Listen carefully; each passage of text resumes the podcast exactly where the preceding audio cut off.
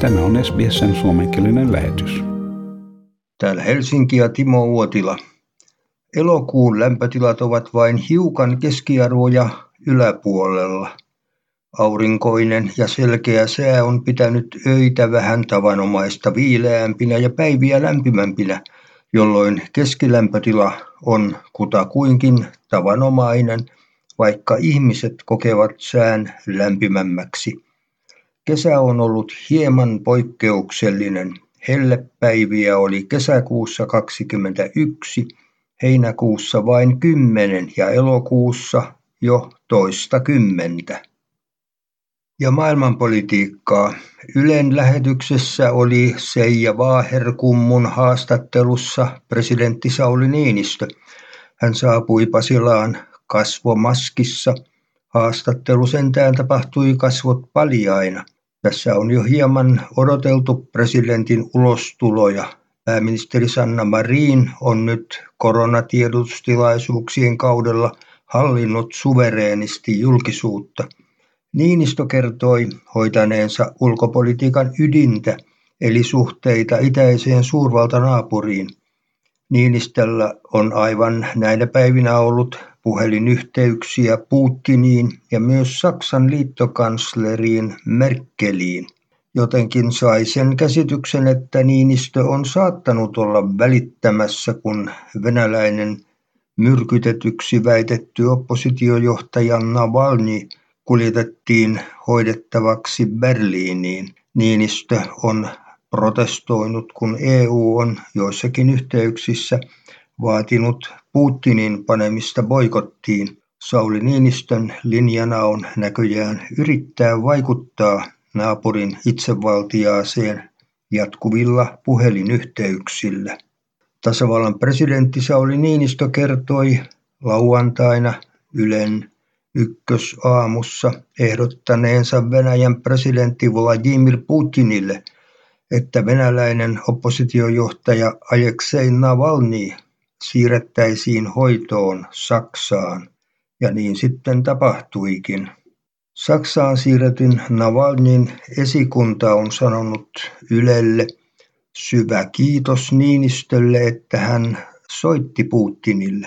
Aleksei Navalnyin neuvonantaja Leonid Volkov kertoo, että kansainvälinen yhteisö vetosi Navalnyin puolesta Venäjän johtoon sekä virallisia että epävirallisia kanavia pitkin. Tuoreimpien tietojen mukaan on mahdollista, että Navalnyi yritettiin myrkyttää. Hänelle on esitetty kansainvälistä suojelua. Presidentti Sauli Niinistö on ottanut kantaa myös Valko-Venäjän väärennettyihin vaaleihin ja toivonut, ettei Lukašenkan valtakunnassa järjestettäisi seuraavia jääkiekon maailmanmestaruuskisoja. Ja koronaepidemiasta.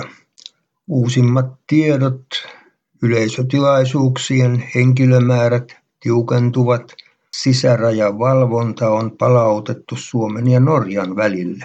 Hallitus palautti kahdeskymmenesneljäs päivänä rajavalvonnan ja karanteenisuosituksen kymmeneen maahan. Raja-alueella asuvien liikennettä on helpotettu Ruotsin ja Norjan vastaisilla rajoilla. Ja uusien rajoitusten tultua voimaan Suomesta saa matkustaa vapaasti enää viiteentoista maahan. Suomen ja Australian välisellä matkailulla on erinäisiä rajoituksia. Terveyden ja hyvinvoinnin laitos suosittaa kasvomaskien käyttöä joukkoliikenteessä ja muissa tilanteissa, joissa lähikontaktien välttäminen ei ole mahdollista. Ja Suomessa on varmistettu tartuntoja lähes kahdeksantuhatta ja kuolemantapauksia on kolmesataakolmekymmentäviisi. T H L:n ylilääkärin mukaan ulkomailta saatujen tartuntojen osuus on noussut loppukesästä merkittävästi. Suurin osa on Balkanin alueelta. Ja Suomen hoitohenkilökunta on esittänyt kovaa kritiikkiä osakseen tulleesta kohtelusta nyt äärimmäisen vaativan koronapandemian aikana. Heidät on komennettu jatkuvaan ja vaativaan työhön, mutta heikkoa palkkatasoa ei ole korjattu. Ei ole myöskään järjestetty koronalisäpalkkiota niin kuin monessa muussa maassa. Ymmärrän hyvin hoitohenkilökunnan protestin.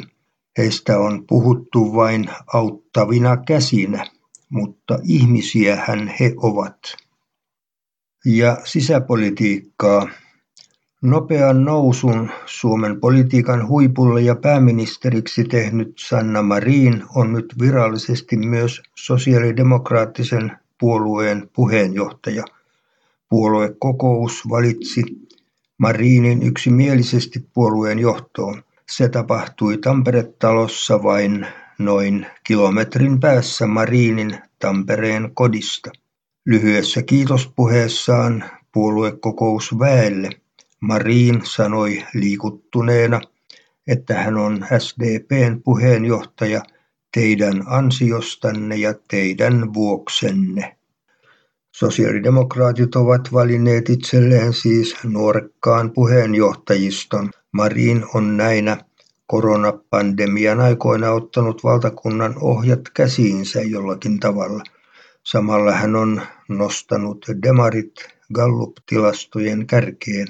On mielenkiintoista seurata, miten tämä tahti jatkuu, kun maailma ja Suomi jatkuvasti vielä joskus palailevat koronasta uuteen normaaliaikaan. Ja keskusta valitsee puheenjohtajan syyskuussa. Vahvimmat ehdokkaat ovat nykyinen puheenjohtaja Katri Kulmuni, joka joutui eroamaan ministerin paikalta koulutuspalkkiosotkujensa vuoksi, ja toisena Annikka Saarikko, joka palasi ministeriksi äitiyslomaltaan. Työministeri Tuula Haataisen mielestä ulkomaisen työvoiman hyväksikäyttö on ollut yhteiskunnan tasolla piilossa, eikä siitä ole osattu puhua. Käsillä on luultua suurempi ongelma. Haataisen asettama työryhmä esitteli toimia ulkomaisen hyväksikäytön estämiseen. Viranomaisten otteen pitää parantua. Poliisin pitää perustaa oma yksikkö, jossa selkeästi fokusoidaan tämän ilmiön kitkeminen, Haatainen sanoi. Haatainen korostaa etenkin työperäisen hyväksikäytön uhrin aseman parantamista. Ja työ- ja elinkeinoministeriön Ylelle toimittaman laskelman mukaan Suomessa on tällä hetkellä yhtä T E-toimiston työvoimavirkailijaa kohden keskimäärin runsaat kolmesataa työnhakijaa. Työministeri Tuula Haatainen ei pidä tilannetta tyydyttävänä. Haataisen mukaan Suomi on laahannut työvoimapalveluissa pahasti jäljessä muista Pohjoismaista. Ja taloutta. On hyvä, että Kalevi Sorsa-säätiön julkistamista hälyttävistä taloustiedoista on alettu keskustella. Monelle tuli varmaan yllätyksenä, että vuodesta tuhatyhdeksänsataakuusikymmentäkuusi vuoteen tuhatyhdeksänsataayhdeksänkymmentä tapahtui tulojen ja varallisuuden, reiluuden ja oikeudenmukaisuuden lisääntymistä. Mutta sitten tapahtui käänne. Rikkaat ovat rikastuneet ja köyhät kurjistuneet.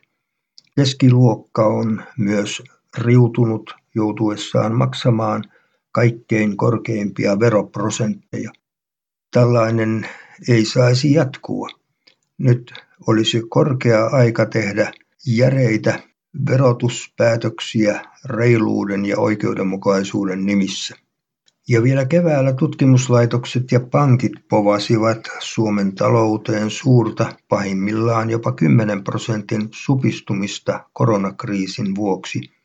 Mutta pieleen meni, jos on uskominen tilastokeskuksen ennakkotietoja keväältä eli vuoden toiselta neljännekseltä.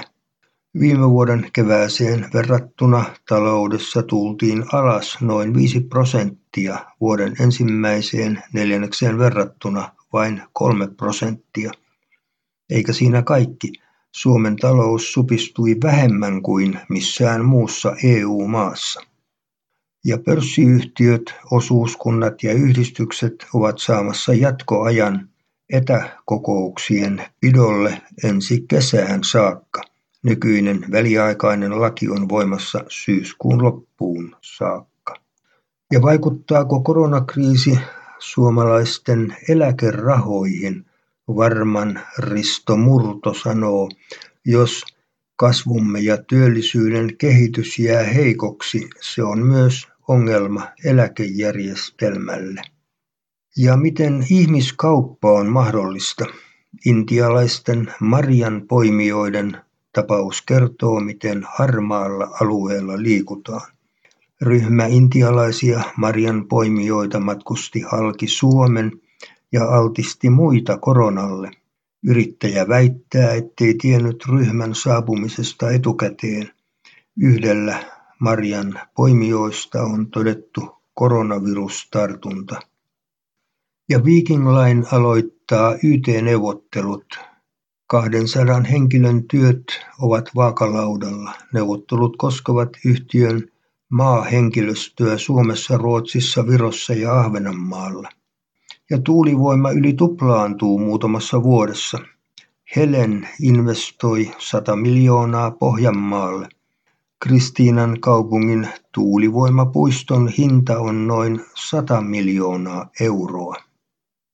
Ja Helsingissä oli lumeton talvi, mutta luminen talvi iski rajusti poronhoitoon Lapissa. Paliskuntain yhdistys sanoo, mikäli valtio ei tule apuun, voi tuleva talvi olla poronhoidossa tiputuspeliä. Luonnonvara-keskus on selvittänyt viime talven vaikutuksia poronhoitoon. Paliskunnat arvioivat viisitoistatuhatta poron kuolleen. Ja voiko työpaikka kieltää rakastumisen? Ei. Mutta työpaikoilla syntyy yhä vähemmän romansseja. Työpaikoilla sopivien suhteiden rajat muuttuvat Me Too-liikkeen myötä. Haluatko kuunnella muita samankaltaisia aiheita? Kuuntele Apple, Google tai Spotify podcasteja tai muuta suosimaasi podcast-lähdettä.